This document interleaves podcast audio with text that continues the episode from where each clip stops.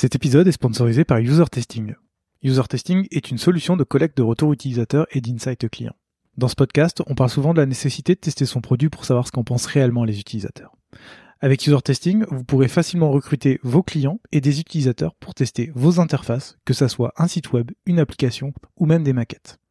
Les retours obtenus sur User Testing vous permettront de savoir ce que pensent vraiment vos utilisateurs de vos interfaces et de prendre les bonnes décisions d'évolution pour vos designs. Alors rendez-vous sur usertesting.com afin de comprendre vos utilisateurs et leur délivrer la meilleure expérience possible. Salut, c'est Gauthier Zimmerman. Il y a quelques années, j'ai décidé de changer de métier et de devenir product designer.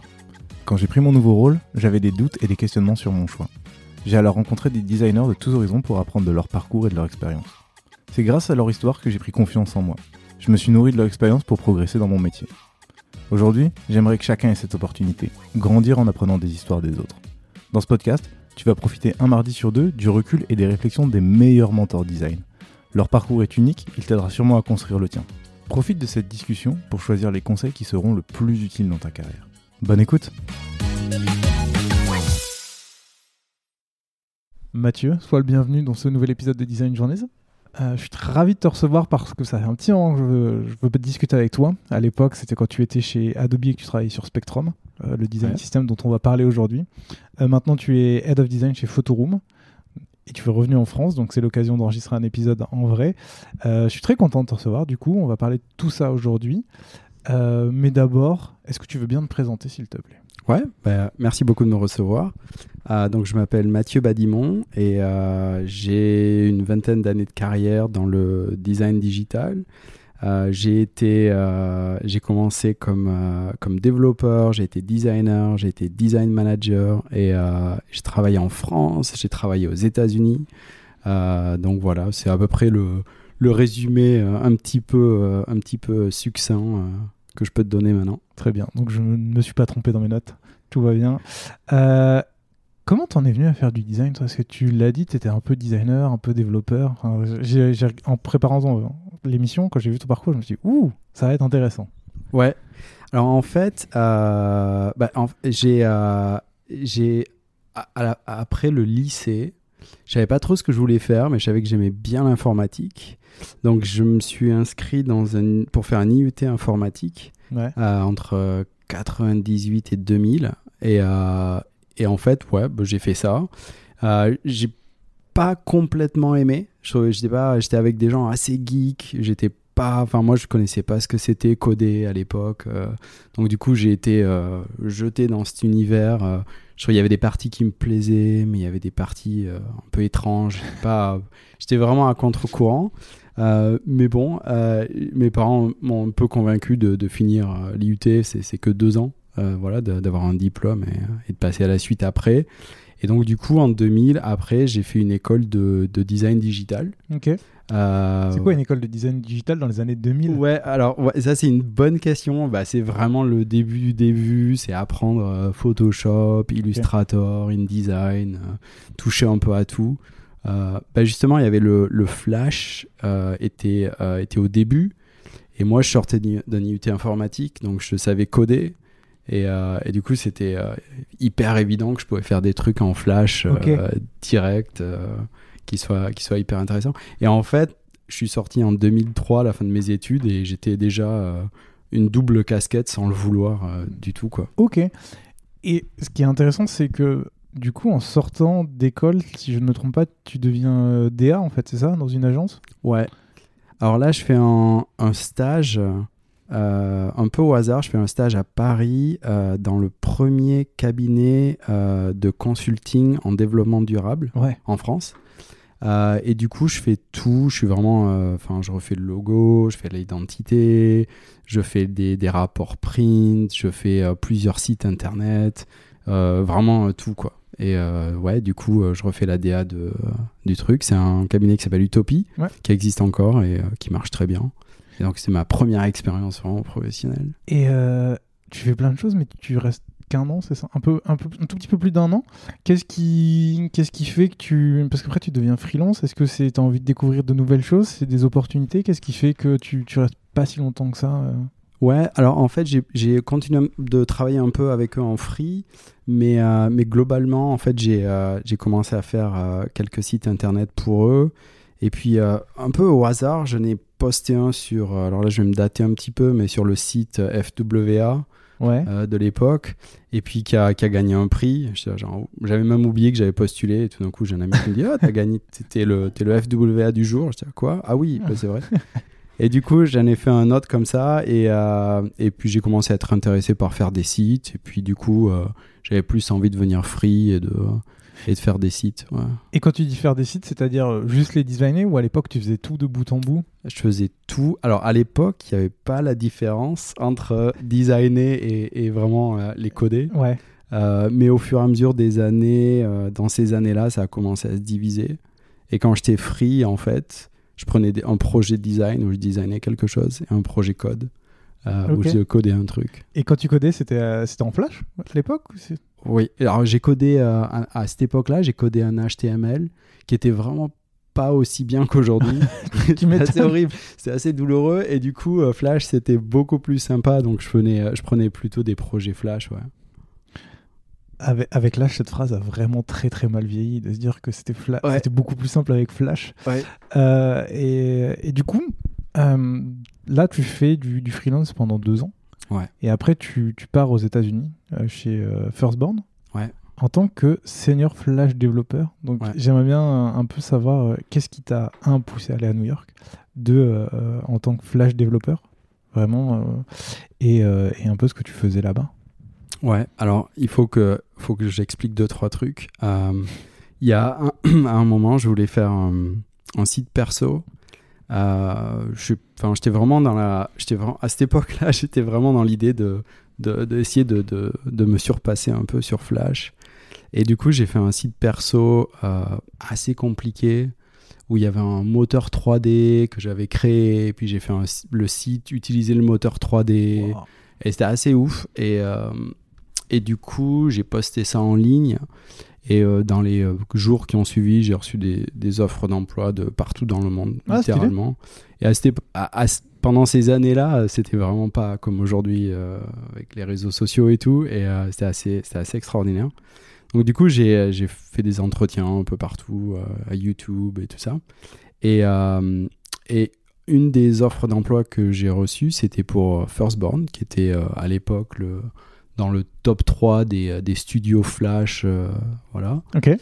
Et, euh, et du coup, euh, ma femme et moi, on a, on a, on a dû choisir. on avait une soirée, je me souviens, on avait une soirée où on devait choisir est-ce qu'on va sur la côte ouest rejoindre Google ou est-ce qu'on va sur la côte est Et du coup, on a choisi d'aller à New York et, et j'ai pris le job à, à Firstborn. Euh, vas-y, vas-y. Ouais, J'allais dire, du coup, tu, tu faisais quoi Enfin, c'est quoi un. Parce que l'intitulé, c'est exact, c'est euh, Senior Flash Developer. C'est quoi un Senior Flash Developer dans, dans une agence à l'époque? Bah honnêtement, c'est assez simple. hein. C'est euh, t'as un site, euh, t'as euh, entre 4 et 8 semaines pour faire un site flash promotionnel et, euh, et puis t'es le t'es solo et tu développes le truc du début à la fin. T'as euh. t'as quand même des DA qui viennent te dire ce que tu dois faire ou encore à, la- à ce moment-là, la, la limite est fine et on te donne juste un brief et tu te débrouilles? Euh, à- alors à cette époque-là, t'as des DA, ils font le design en Photoshop. Donc c'est vraiment une, c'est vraiment, une- c'est une suggestion. Euh, et et t'es censé, euh, t'es censé euh, coder un truc en étant inspiré par ces visuels. Ouais, donc t'es un, t'es un Ouais, peu donc en fait, t'es- ouais, voilà, ouais, ouais, c'est exactement. On te donne une, une direction artistique plus ou moins et tu te débrouilles. T'es resté 4 ans là-bas, t'as bossé pour qui? Tu peux nous donner un peu des. Ah, j'ai bossé. Alors en fait, comme c'était vraiment genre, comme on faisait des sites de genre de six semaines, j'ai enchaîné euh, énormément.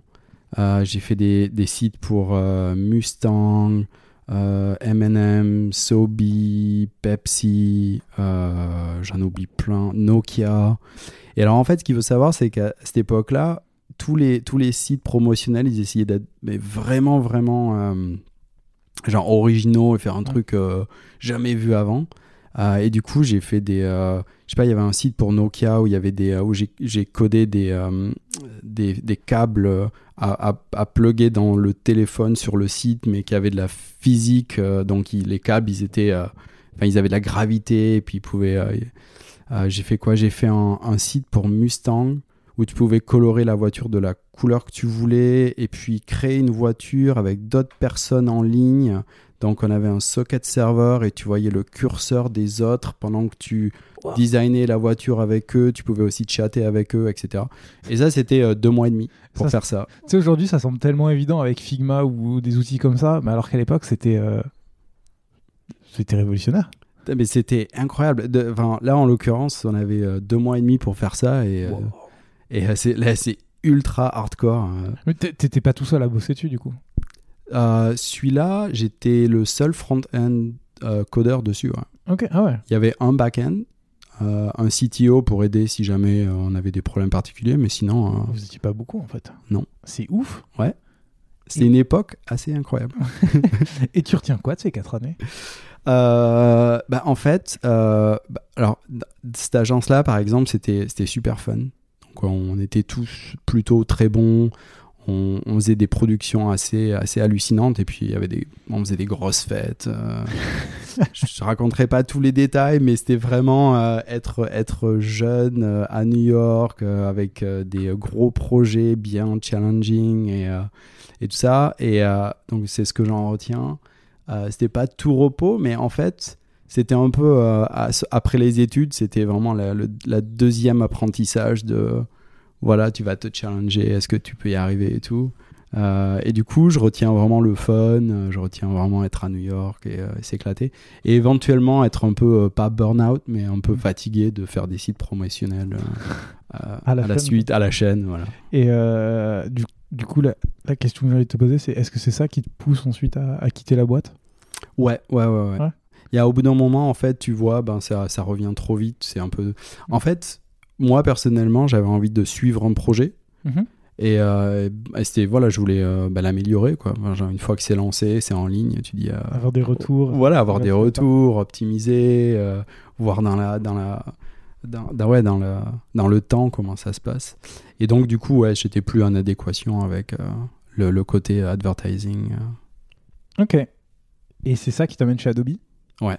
Tu... Comme tu es à New York, je me pose la question. Tu sais- qu'en préparant l'émission, j'ai mis deux heures à me dire tu as été chez Firstborn, on en a déjà parlé dans le podcast. Et à un moment, ça a fait tilt dans ma tête parce que j'ai déjà reçu euh, Clément Ouais. qui, qui bah, justement était chez Firstborn et ensuite est allé chez Adobe, enfin chez Behance. C'est l'épisode numéro 33, je le mettrai euh, dans la description pour ceux qui veulent l'écouter. Mais du coup, euh, toi, quand tu vas chez Adobe New York, c'est quoi? Tu vas chez Behance aussi ou il y a, tu vas sur un autre produit? Comment ça, déjà comment ça se passe et sur quoi tu bosses? Euh, ouais, alors en fait, ouais, je connais, bon, Clément et moi, on se connaît bien. Euh, on a des parcours croisés, c'est assez rigolo. Il était, euh, il est passé à Firstborn quand, il était stagiaire à Firstborn quand j'étais là-bas. Ouais. Et ensuite, techniquement, j'ai commencé à Adobe quand Behance n'était pas encore, faisait pas encore partie d'Adobe. Et, euh, et après, euh, Behance a été racheté. Ouais. Du coup, on s'est retrouvés tous les deux à Adobe. Et après, on a bossé ensemble euh, sur ProSite pendant quelques mois. Et puis, on a, après, on a, on a échangé. euh, on a échangé. mais en fait, donc, en- après ces années un peu euh, intenses à New York, euh, ma femme et moi, on se disait, tiens, on va, on va déménager en France. Euh, et et donc, euh, j'ai eu une. euh, via, via quelqu'un, via une, connaissance, j'ai eu une, une opportunité à, à, Adobe qui était euh, de faire de la RD. Et j'avais vraiment envie de faire ça à cette époque-là. Euh, et du coup, on a dû choisir euh, entre rentrer en France ou euh, rester à New York euh, et faire et travailler à Adobe. Et du coup, j'ai, bah, on a, c'était assez simple. On a, je suis allé travailler à Adobe. Et euh, de, de la, de la recherche et du développement chez, chez Adobe, ça, ça consiste, ça consiste en quoi? Parce qu'en plus, là, à ce moment-là, tu n'es plus développeur, tu redeviens designer. Ouais. Alors, j'ai un parcours un peu. ça- les, les recherches ont dû être dures. Je suis désolé. Mais J'ai un parcours un peu étrange. ça me fait plein de questions. Non, non, mais je trouve ça. En fait, en, en préparant, je me suis dit que développeur Flash, ça m'a pas semblé déconnant dans le sens où, en fait, Flash, c'était vraiment créa et euh, Ouais. il y avait beaucoup de gens qui l'utilisaient aussi pour bah, faire de la créa, en fait. Donc, je suis pas surpris, mais c'est vrai que revoir senior, enfin, senior designer, surtout que c'est en 2012, donc euh, l'iPhone arrive et donc Flash va mourir. euh, je me suis demandé, mais en fait, qu'est-ce qui, qu'est-ce qui a fait que tu as refait une bascule? Qu'est-ce que tu as fait et tout ça? Ouais. À, à ce moment-là, il y avait le titre de UX designer qui, veut, qui apparaissait et qui était vraiment mainstream. Et, euh, et moi, je voyais ça comme un- un- un- une position qui, était vraiment entre les deux, designer, dev. Là, bah, je sais pas, c'est mon profil. Quoi. Mm. Et du coup, je voulais vraiment faire ça. Et euh, oui, alors peut-être mon titre euh, sur LinkedIn dit senior designer, mais en fait, c'était UX designer ou un truc comme ça. ouais. Et du coup, tu faisais quoi? Alors, du coup, il y a plein de trucs que je peux pas dire. Ah. Mais, euh, mais en fait, j'étais dans une équipe où euh, on faisait des projets avec des marques en dehors d'Adobe qui voulaient faire des partenariats avec. Adobe. Euh, moi, j'ai bossé dans le domaine de la télé. À cette époque-là, il y avait beaucoup de, de chaînes de télévision qui, qui voulaient faire des apps par rapport à leur contenu et tout ça. Et euh, Adobe se, demandait la- se posait la question est-ce qu'on peut, les, enfin, est-ce qu'on peut avoir un tool ou un truc pour une app pour les aider à faire ça? Ok. Mais c'était pas mal de trucs euh, comme ça, très. euh, pas, pas, pas vraiment reliés aux produits d'Adobe qu'on connaît, c'était vraiment euh, recherche et dev par rapport à des partenariats et des choses comme ça. Ok. Je ne poserai pas plus de questions du coup, j'ai compris. Je te remercie. Tu fais ça pendant 4 années, c'est ça? Alors, je fais ça pendant un an. D'accord Euh, ensuite, je, je vais aider euh, chez Behance et je travaille avec Clément Sur euh, ce qui deviendra plus tard Portfolio, euh, Adobe Portfolio, mais à cette époque-là, c'est ProSite. Et ensuite, euh, je transitionne globalement avec euh, l'équipe Behance depuis leur bureau et je travaille sur une app mobile qui s'appelle Adobe Comp, Ok. euh, qui je crois n'existe plus, mais Non, j'ai regardé, ça n'existe plus. j'ai réussi à trouver le fait que tu bossé dessus. et j'ai à trouver que c'était comp pour composition. Et j'ai commencé à lire le truc et je me suis dit, waouh, on dirait plusieurs apps Adobe qui sont fusionnées entre elles euh, sur téléphone. Et, euh, et donc tu travailles là-dessus. Il y a un moment, il me semble que tu retournes en France, c'est ça? Ouais. Ah non, mais vraiment, tu as, fait un super taf. Euh, alors, je, pendant que je bossais sur euh, j'ai eu des jumeaux. Enfin, ma femme et moi, on a eu des jumeaux. Et, euh, et donc, on était à Manhattan, dans un petit appartement avec deux nouveaux, euh, deux nouveaux-nés, Hmm. euh, pas beaucoup d'aide familiale. Et du coup, on s'est dit, ben, on voulait rentrer en France à un moment, donc voilà, faisons-le maintenant. Et, et je suis resté avec Adobe en fait. Et j'ai bossé à distance. Et tu bossais sur comp euh, à ce moment Je, alors, quand je bossais sur Comp, j'ai demandé à plein de designers à Adobe, dans, la, dans l'org design d'Adobe. euh, enfin, je commençais à bosser sur ce projet mobile. euh, où sont les fichiers avec les icônes Où sont les fichiers avec plein de choses Et tout le monde me disait, ben, on les a pas, ou alors je les ai recréés, ou euh, recrée-les toi-même. J'étais outré. Et du coup, j'ai commencé à, à centraliser tous les designs. Ok. euh, et Je vois la transition arriver. Voilà. tu le sens, voilà. Ah ouais. Et, euh, et, euh, et euh, je, me souviens avoir parlé avec mon boss à cette époque-là. Et, globalement, il me dit bah, Tu sais quoi, mets tout dans un, site internet. En fait, un pro site, euh, c'est très méta. Et, et puis, moi, je dis à tout le monde que, que tu as, les fichiers officiels. Et puis, c'est parti.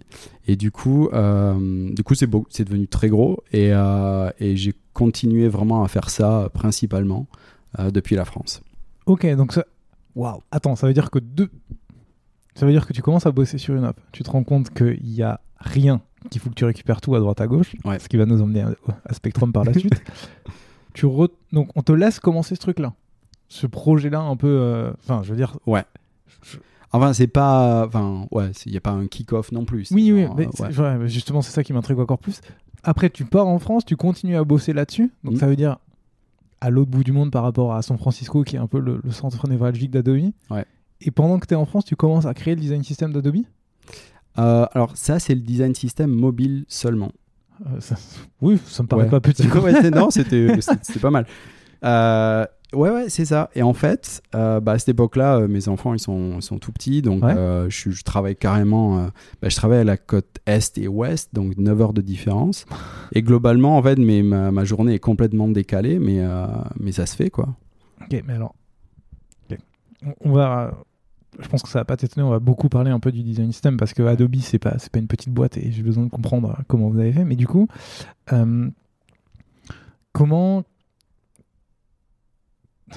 Je ne sais même pas comment, comment tourner ma, ma question, mais c'est. euh, euh, attends, je, je recherche, mais c'est. à quel moment tu, ce projet, il est, il est commencé? Pour les apps mobiles Comment ça, comment tu réussis à le rendre Parce que je- j'entends ton, ton problème qui est de se dire de trouver tel ou tel euh, composant pour l'app sur laquelle tu travailles. C'est une première chose. Mais après, le fait que ça soit répliqué auprès de tout le monde, déjà sur les apps mobiles, après on parlera d'Adobe en général, mais comment, comment ça se passe? Comment euh, tu réussis à, je sais pas, à le vendre, à éduquer les gens à ce truc-là? Comment ça, comment ça se passe dans l'opérationnel au Ouais. quotidien?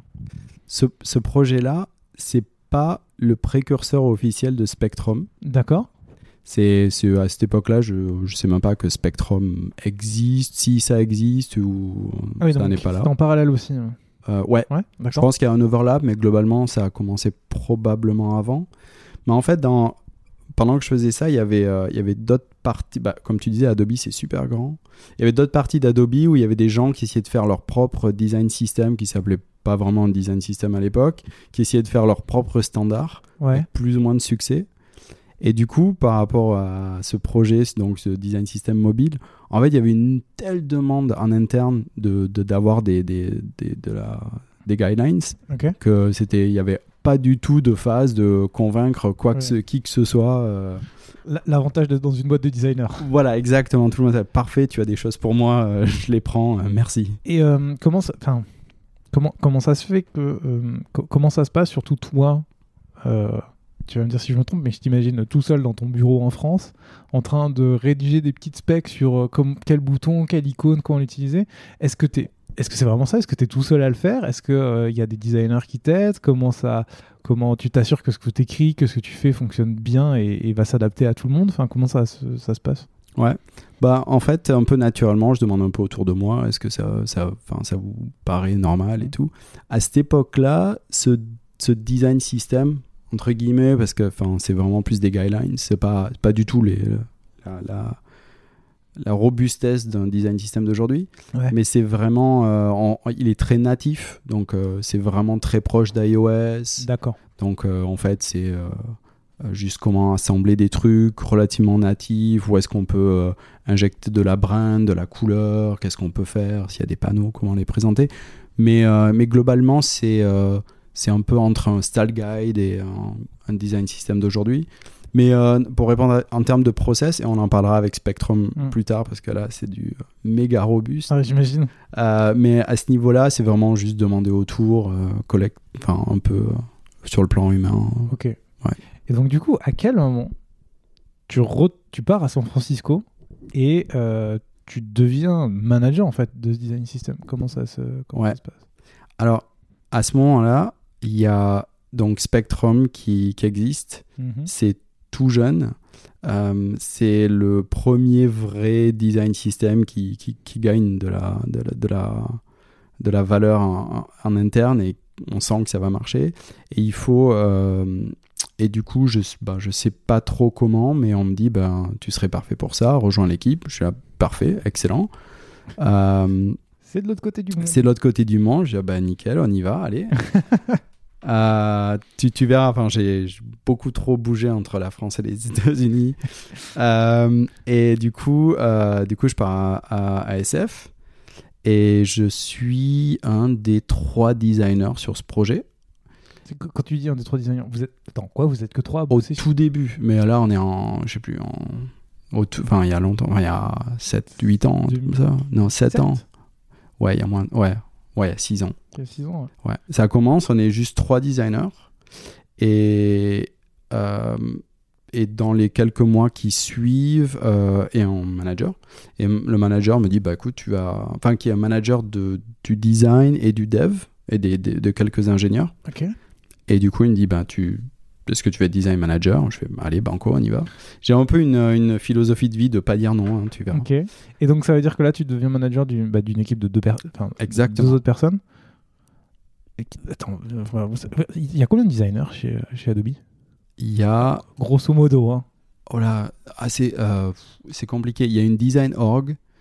Ah Non, je peux pas te donner une bonne réponse parce qu'il y a une org de design à d'à peu près, je pense, 300 designers maintenant. Ouais. Mais après, il y a des, il y a des designers sur chaque produit et c'est très compliqué. Je pense qu'il y a une 20, 20 000 employés au bas mot, peut-être plus. Bon, il y a beaucoup de monde. Oui, il y a, il y a On va- un gros, gros truc, voilà. Et là, du coup, euh, fondamentalement, comment ça se passe? Il me semble, et je les ai comptés, je crois, sur, sur, sur une vieille image de, à l'époque où Spectrum est sorti, il y avait genre une soixantaine de produits chez Adobe. En Ouais. tout cas, public. Voilà, ouais. Mais j'imagine qu'il y en a plus. On va aller. Bon, de toute façon, il y en a beaucoup. Beaucoup trop. Et, euh, Beaucoup trop. beaucoup trop. Et du coup, enfin, comment, comment ça se passe, tu vois? J'ai reçu, euh, j'ai reçu Misak, qui, qui est la- le coordinateur du design system de l'État français. Du Ouais. système de design de l'État français. et c'était déjà un, un sacré bazar. Ouais. Et là, je me suis dit, euh, chez Adobe, tu t'adresses à des designers, donc tu as genre zéro droit à l'erreur. Ouais. Comment, euh, comment, comment ça s'est passé? Genre, du, du- Là, de Spectrum existe, comment en fait tu reprends ça en main, comment tu le fais monter et après, bah en fait, comment ça se passe? Alors, éventuellement, on construit, on a une équipe de 7 designers, je pense, Ok. euh, entre 8 et 9 ingé, un PM, un PGM et surtout euh, une personne qui, un content designer, qui est là que pour nommer euh, des choses. C'est que- quoi un PGM euh, project manager. Ah. Et donc, éventuellement, au fur et à mesure du temps, on crée une vraie équipe Mhm. autour de ça. Euh, mais sinon, oui, c'est un projet de folie. Avec. Alors, je me suis interdit de d'essayer d'estimer le nombre de produits parce que de toute façon, il y en a en bêta, il y a des, il y en a, mais en gros, en, probablement dans probablement 200 produits. Spectrum, ça couvre toutes les plateformes, le site internet, tout. Théoriquement, après, on va rentrer dans les détails, mais ça couvre plusieurs frameworks. Il y a des frameworks pas publics. Enfin, aujourd'hui, tu as React, et etc. Mais t'as des, là, tu as des frameworks hyper anciens. Dans Photoshop, tu en as peut-être 7 ou 8 frameworks, euh, ça. Donc en fait, c'est une énorme machinerie. Et globalement, à chaque fois que je suis face à un problème, il faut que je pense en termes de système et euh, comment on peut résoudre de ma- à, grande échelle. Et à aucun moment, quand je suis face à un, quel- enfin, voilà, un problème, je me dis tiens, on va mettre plus de gens. C'est pas possible. Donc Mm. euh, toujours essayer de, de réfléchir à un peu outside the box. Ok. Et, du coup, comment ça, comment ça, comment vous commencez? Parce que tu vois, je me suis posé la question est-ce que vous commencez juste par euh, un produit pour voir si ça marche? Est-ce que vous êtes allé direct à grande échelle? Enfin, du coup, comment vous avez démarré ce projet? Alors moi, quand je rejoins ce projet, il y a, il y a eu une petite étude, euh, donc il y a globalement un style un peu défini sur quelques composants, D'accord. mais euh, très, euh, ça, ça peut ressembler à ça. Quoi. Ok. Donc en fait, euh, et alors il faut, il faut que je fasse un peu un contexte. À cette époque-là, ça a commencé avec deux fichiers Illustrator. Parce que c'était le seul logiciel qui autorisait à changer les, les couleurs un peu en live. D'accord. Et à cette époque-là, il y avait encore euh, les designers étaient encore sur Photoshop. Euh, Sketch venait peut-être à peine de commencer. XD était un peu en interne, euh, voilà. À Adobe, les gens utilisaient encore Fireworks. Ok. Euh, et euh, donc c'était un autre monde. Et du coup, dans la première année, je crois, on a transitionné sur XD. Voilà, et puis Figma, ça n'existait pas, bien entendu.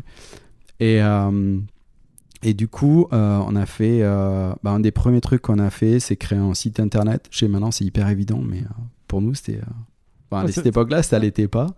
Et on, a, on, a, on s'est dit, bon, on va essayer de montrer le cap. Donc, on va prendre euh, juste quelques composants et on va vraiment faire tous les, tous les détails possibles euh, sur ces trucs.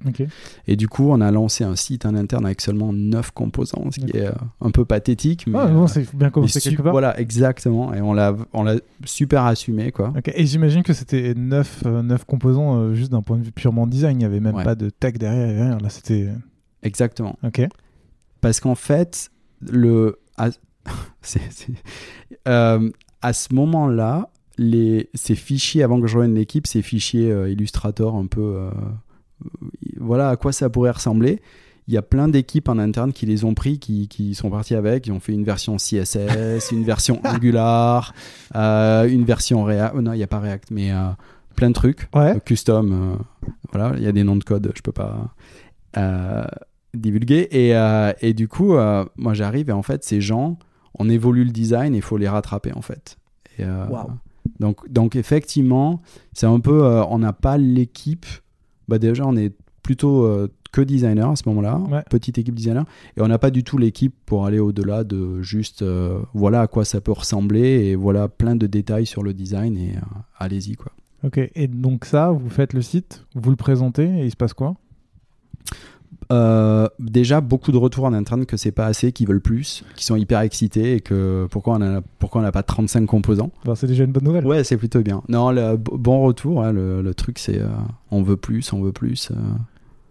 Et du coup, vous faites plus? Ouais. Du coup, on passe les, les prochaines deux années au moins à juste rajouter du contenu.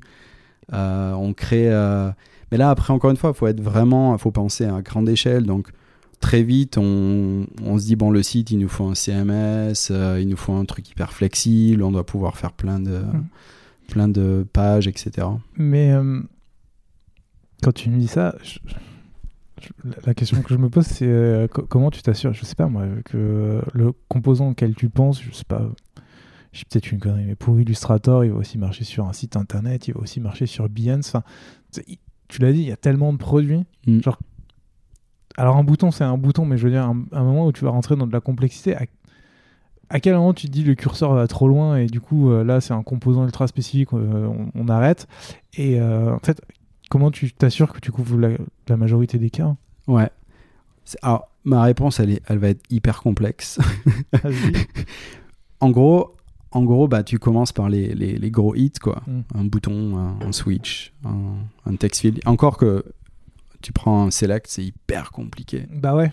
Ne serait-ce que ça, c'est horriblement compliqué. Et, euh, et en fait, ce qu'il faut savoir, c'est qu'à Adobe, tu as une équipe qui est en Allemagne, qui, de plusieurs, qui fait que des icônes. Tu as une équipe de brand, euh, de, la, de l'org design qui est différente de. Enfin, bref, tu as une équipe euh, qui s'occupe de l'inter. Tu as plusieurs équipes qui s'occupent de l'internationalisation. Euh, moi, j'ai bossé au moins avec neuf euh, spécialistes de l'accessibilité. Donc, à chaque fois que- qu'on fait un design, on, Ouais. on check avec plein de gens. Ça doit prendre un temps de fou. Et ça prend un temps de fou. C'est hyper intéressant parce que tu vas super deep, quoi. Mm. Et euh, c'est triste, mais au jour d'aujourd'hui, j'ai plein de connaissances euh, super deep sur des sujets ultra, euh, ultra, euh, peut-être pas hyper intéressants en soirée. Mais, mais du coup, ouais, tu vas super deep sur tout. Et en fait, ce qu'il faut, à tout moment, il faut se dire, il faut pas tuer la créativité et il Ouais. faut pas faire être trop rigide parce que trop rigide au jour d'aujourd'hui ou dans le futur, on- enfin voilà, il faut laisser les designers être des designers, innover, créer des composants, euh, imaginer des flows euh, beaucoup plus optimisés. Donc en fait, on, on essaie de- de- d'offrir quelque chose d'assez flexible à la base. Mhm. Et surtout, à chaque fois que je suis dans des meetings, je répète, on n'est pas là, on n'est pas la police, euh, on est là pour vous aider. Et puis si vous voulez diverger du système, il n'y a pas de problème. Sachez que si vous divergez, par contre, vous n'aurez pas tout plein de trucs qu'on fait pour vous, euh, accessibilité, euh, euh, updates et tout ça. Quoi. Ok, donc ça veut dire que il y a de la, il y a une amplitude pour faire ce que tu veux ou ce dont tu as besoin, mais que si tu suis pas la marche, il y a Ouais. un moment tu vas te le reprendre, tu vas te prendre un coup de bâton. ouais. Tu, tu- Pas un coup de bâton, mais, Mais tu, non, tu mais- paies le prix. Ouais, tu le paies le prix, prix. Et du coup, dans ce cas de figure, s'il y a quelqu'un, enfin, comment ça se passe dans votre équipe de, de 7 designers? Est-ce que il y avait d'autres designers qui pouvaient y contribuer? Est-ce que c'était, je sais pas, il y avait le, le- le comité du composant où il y avait quelqu'un qui venait, qui présentait son nouveau composant et vous disiez, ok, ça peut passer, ça passe pas, ça, ça se Ouais. passait comment? Euh, alors là encore une fois, toujours dans, dans l'idée de, de penser à grande échelle, on se dit bon, on va faire un, on va faire un site euh, euh, qui est que pour la collaboration. Et là encore, c'est une idée mais ultra radicale euh, dans ces années-là. Mais en gros, on fait un site euh, où tout le monde va pouvoir poster les composants qu'ils font. Les designs, un design alternatif ou un truc ou un pattern qu'on n'a pas, qu'on n'a pas le temps de couvrir et où tout le monde peut aller voir ça. Et en fait, l'idée de base, c'est au moins on centralise dans, à un endroit D'accord. et puis les gens peuvent, euh, une fois qu'ils ont posté leur design, ils peuvent envoyer le lien et tout, ça existe, euh, voilà. Ouais. Et du coup, c'est un petit peu un moyen de, de, de, de fédérer, de dire c'est OK si vous avez une, des alternatives, au moins il y a une plateforme pour les mettre. Donc en fait, là, on en est sur un deuxième site. en fait, il y en a trois. Il y a un public, Ouais. la même version, euh, mais la version interne du, du site public avec plus d'infos. euh, et deux trois détails euh, qui peuvent pas être publics. Et ensuite il y a il y a ce site-là de collaboration. Et en fait, donc ça commence d'une bonne idée. Et on dit à tout le monde, vas-y, mets tes trucs. Et en fait, on réalise après quelques mois que ça cause plus de problèmes, que les gens pensent que c'est ultra définitif si c'est là-dessus et que c'est Mm. bon à être utilisé alors qu'il n'y a pas de plein de check-up euh, qui ont été faits. Et du coup, à, ce- à un, à un moment, on est obligé de dire, euh, ben, on ferme les portes. Et puis, euh, ce qui n'était pas plus mal parce qu'en fait, on avait commencé à avoir beaucoup de composants sur notre site officiel, donc la transition était relativement ok. Mais à un moment, on a dû fermer ce, la- les portes et on a utilisé ce site pour faire des sites, pour faire des composants bêta ou des, des trucs un peu en travaux qui n'ont pas la maturité ou la définition euh, euh, parfaite encore, mais qui sont là et euh, on dit aux gens, voilà, avec un petit indicateur de combien c'est fiable et tout ça. Quoi. Ok. Donc ça veut dire, si, si je remets un petit peu euh, toutes les choses dans l'ordre, ça veut dire que quand vous avez commencé, vous avez fait quelques petits composants, vous avez embarqué tout le monde en disant, de toute façon, allez-y, prenez-les si vous voulez, mais continuez ce que vous faites. Ouais. Vous avez enrichi en composants, mais sans jamais bloquer qui que ce soit, Ouais. mais en essayant d'améliorer de plus en plus ces composants par rapport à ce qu'on vous disait et, Ouais. et par rapport à la situation. C'est ça. Donc c'est un- ça m'a l'air vachement organique quand même. C'est-à-dire que vous, vous étiez d'un côté à, aller dans une direction et on, vous donnait beaucoup d'infos à côté. pour Ça faisait pas trop d'infos ou trop de... En fait, tu es obligé d'être. T'es obligé de l'approcher comme ça parce qu'à aucun moment, en fait, tu, tu, tu contrôles rien. Tu contrôles pas les frameworks. Ouais. Tu contrôles pas les timelines. Euh, on avait des. euh, genre, il y y, y a des produits à Adobe qui sont euh, released tous les ans. Il y en a d'autres qui sont released deux fois par mois. Tu, là, c'est une telle complexité qu'en fait, tu es obligé d'être très souple. T'es es obligé d'accepter qu'en fait, il n'y aura pas de la consistance là où tu essayes d'en mettre, c'est ça? Exactement. C'est pas un peu frustrant de chercher à mettre de la consistance et de te dire en même temps, il faut pas qu'on en mette de trop, mais... En fait, en fait, là, on est encore.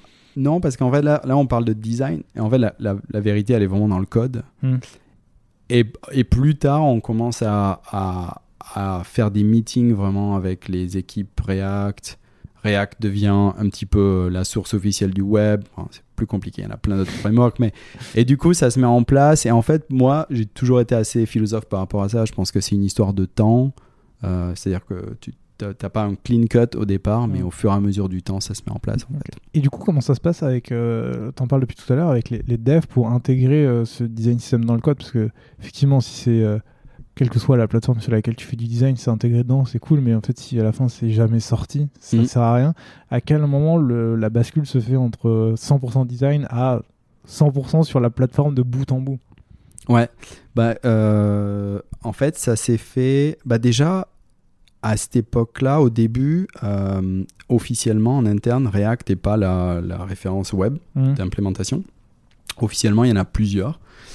Et, euh, et en plus, euh, enfin, c'est c'est tellement grand Adobe, tu as des projets qui sont encore en Angular ou des trucs custom, Torque Web, qui est un truc complètement interne. Et, mais à un, à un moment, effectivement, tout le monde s'aligne sur on va prendre une implémentation de, de référence, staff l'équipe. Et, euh, et là, on commence à avoir des meetings toutes les semaines avec euh, cette équipe-là. Et pareil, on fait les détails de chaque composant, euh, chaque truc. Et, on fait des, meetings hyper compliqués sur des détails hyper, vraiment minuscules. Mais quand tu sais que ce, ce- Enfin, je sais pas, je me souviens de meetings sur comment sélectionner des cartes dans une grille de, de comme ça de cartes et comment les sélectionner avec en prenant en compte l'accessibilité à tout niveau et tout ça et tu sais que ça va être utilisé par plein de produits donc Mhm. euh, c'est hyper important mais euh, tu coordonnes énormément entre le design et le dev et euh, voilà On- est d'accord que là, dans ce que tu racontes, en fait, il y a quasiment pas de design. Une fois que tu as, fait, une fois que as fait le composant, tu dois surtout penser à tout ce qui est autour, j'ai l'impression. que- Alors, il n'y a pas de design produit, effectivement, il n'y a pas de flow. Alors, non, en fait, c'est pas complètement vrai, mais globalement, il n'y a pas de. C'est plutôt, euh, c'est plutôt oui, de, la, de la définition de composants, les détails. Mais à tout moment, euh, il faut garder vraiment l'idée de pourquoi on fait ça. Bah oui, c'est ce que j'allais Ouais. te demander.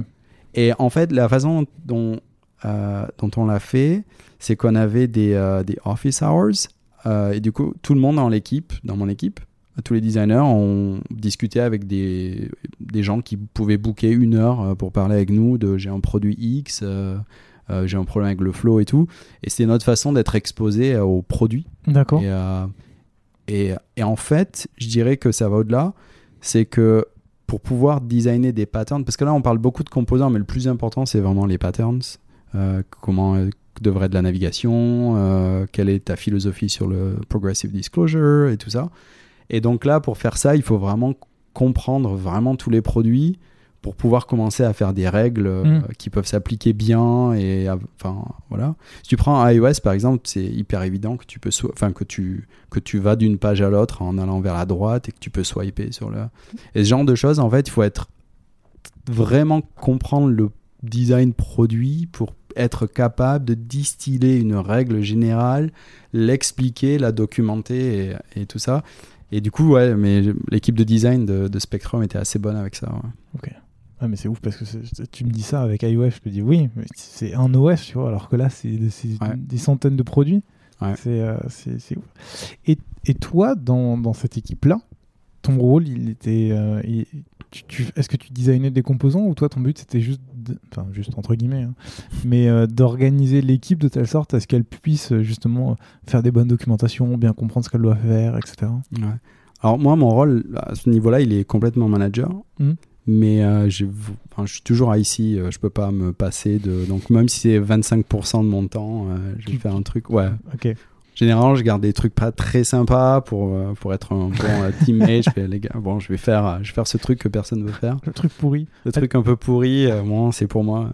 Mais, euh, mais ça, c'est un peu ma personnalité Mm. de- d'avoir les mains dedans. Mais sinon, non, je suis complètement manager. Et, euh, et j'ai la chance, en fait, euh, cette équipe, euh, on prend aussi pas mal de gens en interne qui sont très bons, euh, qui s'embêtent un peu. On dit, allez, viens, viens rejoindre l'équipe euh, des super-héros, entre guillemets. hein. et, et du coup, c'est une équipe super rigolote à manager. On a Nate qui est un super spécialiste de la couleur. Ah ouais. qui, qui, ouais, qui est incroyable là-dessus. Donc on dit, bah tiens, on va, on va refaire toutes les couleurs. sur- Parce que là, on parle, jour d'aujourd'hui, les design systems, c'est globalement light mode, dark mode. À l'époque, enfin, à cette époque-là, on a six modes de couleurs, plus un septième avec, euh, pour faire des wireframes. Donc on est vraiment dans tout- tous les sujets, on est hyper loin. euh, donc, Ah ouais. ouais. Mais donc ça- manager une équipe comme ça, c'est beaucoup de, beaucoup de fun en fait, mais aussi beaucoup de, beaucoup de boulot. Quoi. Ouais, bah ouais, j'imagine. Cette mode. Mais Pourquoi cette mode Alors, historiquement, euh, t'as- euh, il y a tous les anciens logiciels, genre InDesign et tout ça, ils ont des mid-gray. Donc, ils, ont, ils avaient un truc un peu au- en gris au milieu. Je sais Ouais. pas trop. ah, Au jour d'aujourd'hui, c'est vraiment très, très blanc clair et Ouais. très noir noir. Hmm. Euh, et donc, on avait Ah oui, t'as ça, on en avait un peu au milieu et tout ça. Oui, des, des mid dark mode, des mid light mode. Ouais, c'est un truc à l'époque, ils étaient super fiers. Ils disaient, ouais, on pourra, donc tu peux mettre. Et en fait, c'était aussi avant euh, des histoires d'accessibilité parce que ces Mm. modes, on a dû les enlever parce que tu ne peux pas atteindre les, euh, Les les contrastes. Ouais, les... Je voulais te demander en tant que manager, qu'est-ce que tu cherches comme compétence chez un designer qui travaille sur un design system? Ouais. On parlera en général après euh, avec ton nouveau rôle, mais à, à cette époque, à ce moment-là, qu'est-ce que tu je sais pas, tu parles de quelqu'un qui est vachement sur les couleurs. Est-ce que chacun doit avoir sa spécialité et être 200% focus dedans? Est-ce que c'est quelqu'un qui peut s'adapter facilement? Enfin, c'est quoi les Qu'est-ce que tu cherchais comme compétence à l'époque? Ouais. Alors, globalement, quand tu apprends à être designer dans les écoles euh, typiques, on t'apprend à être product designer. Mm. On, te, on te parle de flow, tu fais du user testing, on te parle de comment faire une UI et tout ça. Et en fait, dans un design system, il faut pouvoir abstraire toutes ces choses. Euh, euh, voilà, pouvoir abstraire euh, quelle est la représentation visuelle dans la dans la dans l'interface de ce qui se passe. Et donc en fait, ce que moi je cherchais à chaque fois, c'était forcément des gens très bons, très très détaillés, mais des gens qui sont capables d'être dans un niveau d'abstraction qui est au-delà de euh, un produit où tu sais à peu près où tu vas quoi. D'accord, mais Euh, je te pose la question, genre, un niveau d'abstraction, mais par exemple, un bouton, ça reste un, un Alors bouton. pas au niveau du bouton. euh, Ouais, quoique, quoique, genre à l'échelle de toute une grande compagnie qui a une centaine de produits, quand tu tombes dans un truc du genre, ok, ton bouton, il peut être dans un état où tu sais, souvent tu cliques et puis c'est pending ou tu as Mm. un petit, euh, un petit euh, euh, spinner qui est dedans. Bah là, c'est déjà un état un peu étrange et donc il faut faire des guidelines sur combien de temps, comment tu signifies que, enfin, quelle est l'animation pour qu'il paraisse naturel. À grande échelle, tu peux pas mettre le spinner à côté du label, il faut remplacer le label parce que Mhm. souvent ça pourra. À grande échelle, tu, tu contrôles pas le layout, donc ça pourrait casser le layout. Donc déjà sur un truc aussi simple, tu dois réfléchir, ok, à Ouais. l'échelle d'une grande échelle, euh, un bouton devient même un peu un, un sujet de, euh, oui mais alors les flows au- autour de ce bouton, à quoi ils peuvent ressembler quoi. Ok. Ah ouais, en fait, l'abstraction, c'est vraiment, en fait, d'imaginer, euh, c'est être quasiment agnostique de la plateforme et te dire, euh, faut que ça marche partout tout le temps euh, et penser à tous les cas un, un peu foireux qui pourraient. Ouais, c'est bien dit. Agnostique du produit, mais tout en comprenant tous les produits possibles. Ouais, c'est ça. Ouais. Ouais. Donc, euh, ouais. Ouais, ok, je comprends. Mais euh, mais il y a des fois, euh, il y, a- il y a des fois où c'était sympa pour nous de plonger dans un produit et de, de regarder ben, est-ce que nos guidelines sont bonnes, Mm. euh, est-ce que Oui, te remettre dans le, dans le réel pour bien comprendre. Ouais. Par contre, je dirais une chose, c'est tu t'es, t'es bien meilleur à faire du produit après quand quand t'as fait ce niveau-là d'abstraction, de replonger dedans, ça te permet de voir, euh, d'avoir pas mal de clarté euh, parce que du coup, t'as pensé à un niveau différent, quoi. ok, très clair. T'as fait 5 ans au poste de manager. Donc, t'as- t'es monté, t'es t'es manager, puis lead manager. Euh, J'ai envie de te poser une question un peu naïve, mais au bout de 5 ans, il y a quoi encore à faire? Bah, c'est un peu pour ça que je suis parti. mais euh, non, non, mais en fait, moi, Spectrum, c'était euh, en termes purement professionnels, c'était excellent. Je me suis régalé, Mhm. mais c'était beaucoup de travail. Ouais. Euh, c'était beaucoup de beaucoup de meetings, parler à beaucoup de gens, les convaincre. Ah, ah, Alors, je sais que le travail de cette équipe faisait en sorte que plein de logiciels soient bien meilleurs. Donc, Mhm. c'était vraiment, vraiment satisfaisant sur le plan personnel. Dis, franchement, on aide. Ça, Voilà. C'est mieux. Il n'y a pas encore tous les, les keyboard shortcuts qui sont les mêmes, mais euh, on aide. Euh, et du coup, c'est- et il y avait vraiment des challenges. euh, Enfin, moi, j'adore l'échelle à laquelle c'était, quoi. C'était- Voilà. Et, euh, mais par contre, ouais, après 5-6 ans, manager, 5 ans et demi, un truc comme ça, j'ai vraiment fatigué, quoi. Ouais. Euh, en plus, il y a eu Covid au milieu. euh, mais euh, ouais, il y avait un... Et j'avais ouais, j'avais en- envie de faire un peu de produit, euh, pour sûr. Ouais, je- pour finir du coup sur Adobe, puisque tu as, t'as passé 5 ans, 5 ans et demi, 6 ans chez, sur Spectrum, 10 ans dans la boîte quasiment. Mm. Euh, tu retiens quoi de ces 10 années? Alors, Adobe, c'est une boîte super sympa. Alors après, je sais pas, de l'extérieur, ça se fait beaucoup euh, critiquer, euh, après à juste titre. hein. Ouais. Mais, mais de l'intérieur, c'est une boîte assez sympa, assez familiale, tout le monde se connaît. Et il y a pas mal de gens qui sont très très bons. Euh, et, euh, non, et, genre, et en fait, je trouve que sur les 10 années où j'ai passé, je vois la tendance, elle est, elle est extrêmement positive. Je trouve la boîte est aujourd'hui en bien meilleure posture euh, à l'intérieur en termes de talent, de, de façon de faire les choses et tout. Et du coup, ben, j'en retiens beaucoup de bonnes choses, en fait. Ouais. Donc du coup, attends, je vais te Bon, poser- après, c'est une grande boîte. Ouais. Et euh, il faut accepter que les, les choses sont, se font lentement. Quoi. Oui. C'est pas... ou avec beaucoup de discussions. Ou avec énormément de discussions. euh. Après, moi, j'avais, euh, pour te donner un exemple, j'avais euh, une semaine où je sais j'avais 4 ou 5 meetings de, d'une heure dans mon, cette semaine-là pour parler à différentes équipes du même détail sur une grille de produits. Et mon but, c'était de convaincre, finir la semaine en- ayant convaincu ces 5 équipes d'aligner sur un truc. A des gens qui seraient peut-être pas passionnés par ça. Ouais. Mais mais, euh, pourquoi tu fais pas une réunion avec tout le monde? Parce que ça risque d'être trop le bordel, tu alors, parce que là, il y avait trop de gens Ouais. et ça aurait fait un gros meeting de 50 personnes qui aurait pas marché. Et il y avait un peu euh, convaincre, donc c'est un peu plus facile de convaincre en petit comité. Pas convaincre en fait, mais vraiment expliquer Hmm. pourquoi c'est un- hyper précis. Donc euh, Ça reste de la conviction. ça, là, La dernière question que je voulais te poser là-dessus, c'est euh, si, si tu arrives au bout, par exemple, de Spectrum, pourquoi tu décides pas d'aller euh, travailler sur un produit spécifique chez Adobe? Qu'est-ce qui te, qu'est-ce qui t'amène en fait à, à travailler chez Photoroom Tu ne le sais peut-être pas, mais Design Journeys est un podcast que je produis sur mon temps libre et de manière totalement indépendante. Alors si tu souhaites m'aider dans cette aventure, sache que j'ai ouvert une page KissKissBankBank sur laquelle tu peux faire un don pour soutenir l'émission. Cela m'aidera à payer les frais d'hébergement du podcast, du site internet, mais également à préparer de nouveaux projets que j'ai en tête depuis un petit moment. Si ça t'intéresse, tu trouveras le lien dans la description. Allez, maintenant je te laisse avec la suite de l'épisode.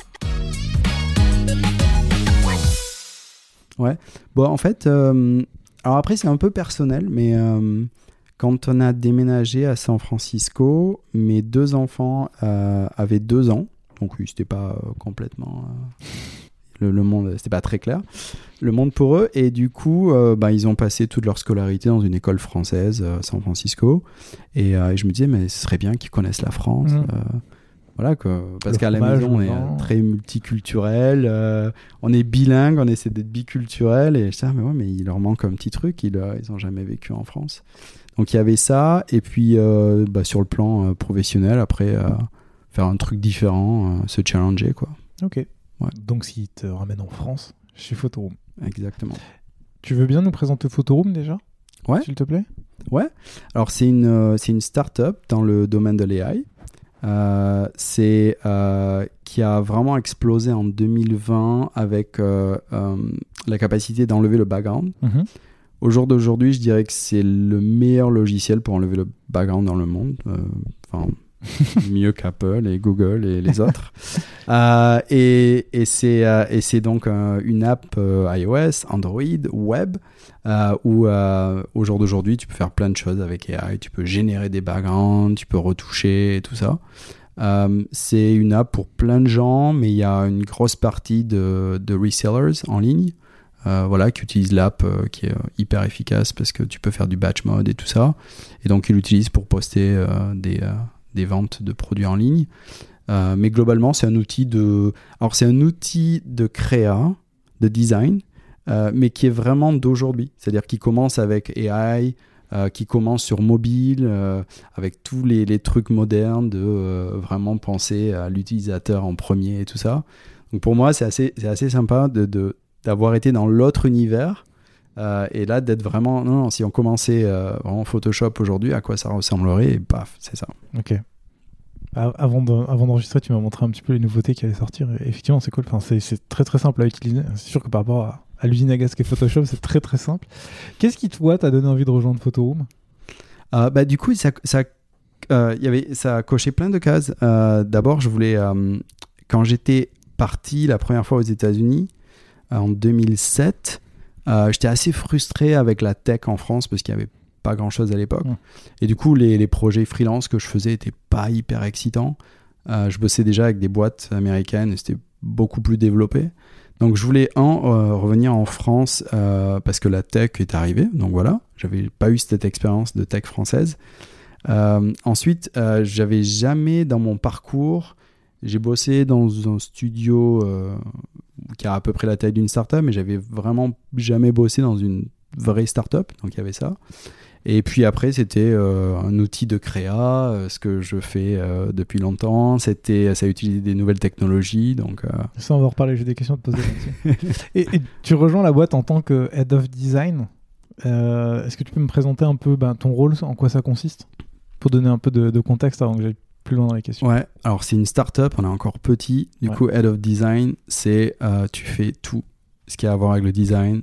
C'est donc produit, brand, euh, tout, tout, tout. Très bien. Et tu, tu gères des. t'es tout- enfin, Est-ce que tu es Head of Design de toi-même ou est-ce que vous êtes plusieurs dans l'équipe? Alors quand j'ai rejoint euh, l'été dernier, il y avait deux freelances à mi-temps. D'accord.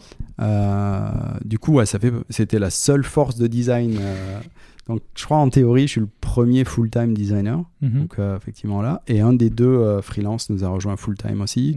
Au jour d'aujourd'hui, on a une équipe de 4 et 5 le mois prochain. Et on va grandir un petit peu. Donc, ouais, au début, tu es un peu. euh, head of design, c'est un peu de pâter le designer. Mais vous allez être 5. en fait, au moment où l'épisode sortira, vous serez 5. Ouais. Euh, Peut-être 6.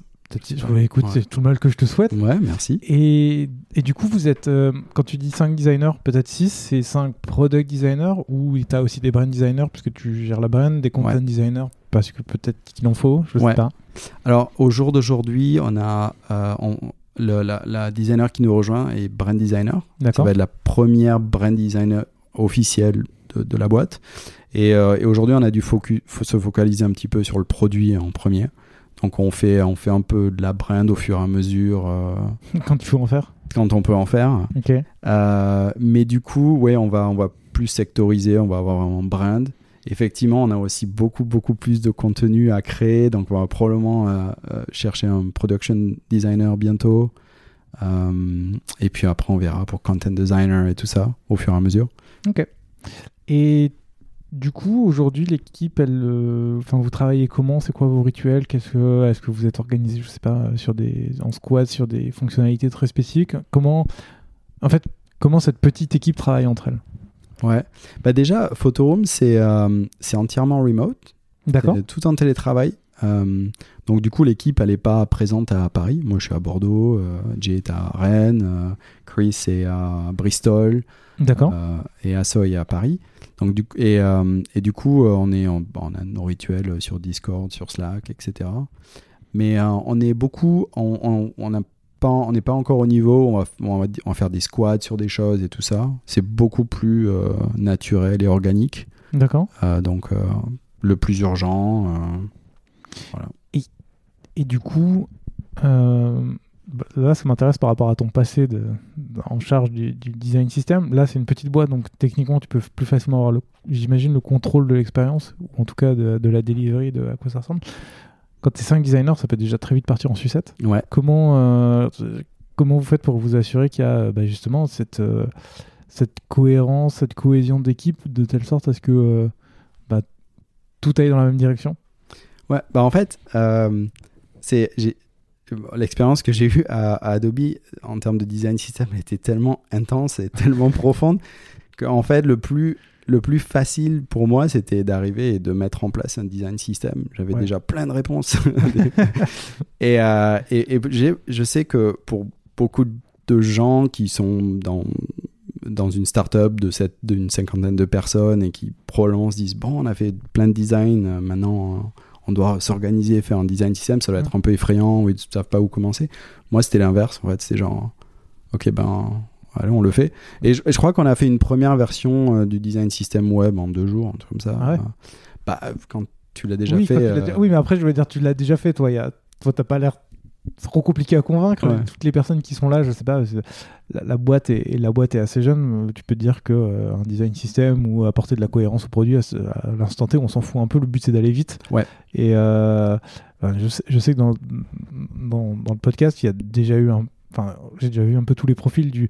On va faire un design system un peu comme tu disais tout de suite. Maintenant, comme ça, c'est fait. Et d'autres qui disaient non, mais en fait, donc il n'y a pas de market fit, euh, on n'y va pas. Ouais. Et donc, tu as un peu ce truc de oui, peut-être un jour.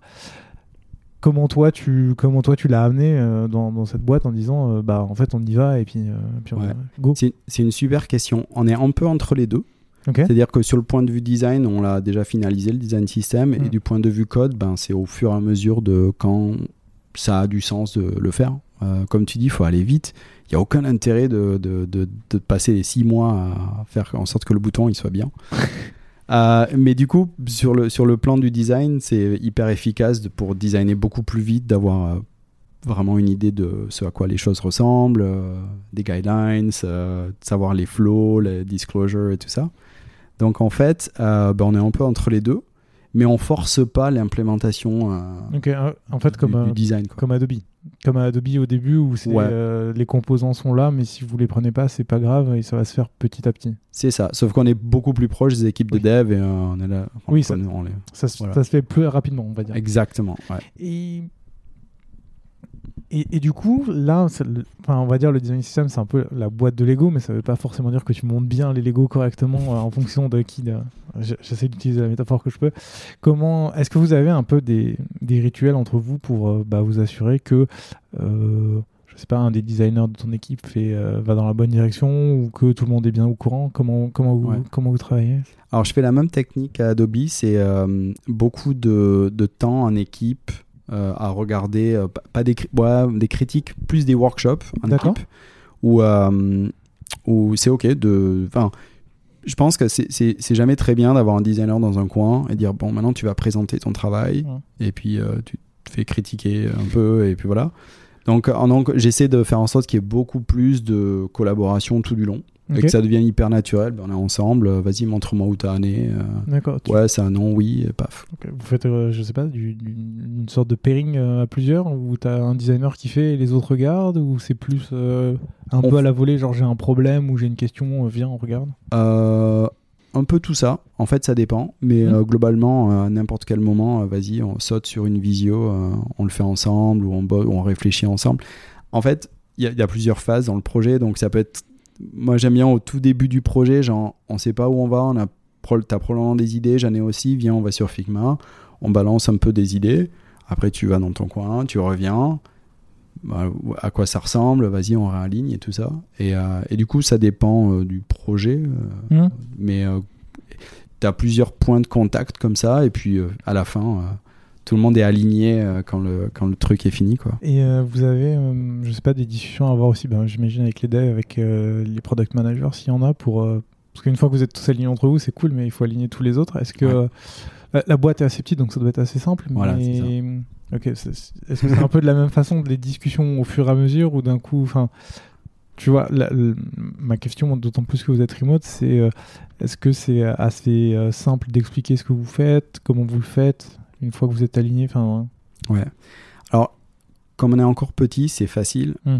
Euh, mais comme Photoroom est entièrement en télétravail, en fait, il y a- il faut passer par une phase de. On va poster sur Slack à un moment. Euh, tu peux poster un, un- quelque chose qui est en train d'être designé, avoir un peu de feedback, ou tu peux le poster à la fin et avoir le, feedback final. Et je crois qu'on on se cherche un peu encore là-dessus parce que la boîte grandit, donc tu dois changer le process au fur et à mesure que tu rajoutes des, des, des strates ou des gens. quoi. Donc, euh, je pense pas qu'on est parfait là-dessus et, et c'est un truc sur lequel je travaille. Mais globalement, euh, chaque fois qu'on poste un design, on fait une vidéo. En fait, une Loom, euh, une vidéo Loom. Donc, c'est jamais genre, tiens, regarde, euh, je- voilà un PNG ou euh, un lien Figma, euh, va voir toi-même. C'est toujours une petite vidéo de moins de 5 minutes qui explique euh, pourquoi on fait ça, à quoi ça ressemble, quels sont nos choix, euh, et du coup qui donne le contexte euh, à tout ça. Mais après, comme, quand, en fait, ce que j'ai découvert quand tu es en télétravail, quand toute la compagnie est en télétravail, c'est qu'effectivement, il faut s'attendre à du retour, euh, et, le, et le retour sur Slack ou autre fait partie du, de, la, de la phase de design. Quoi.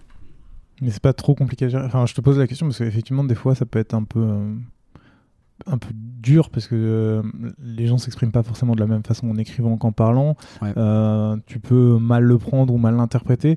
Est-ce que c'est, est-ce que c'est efficace?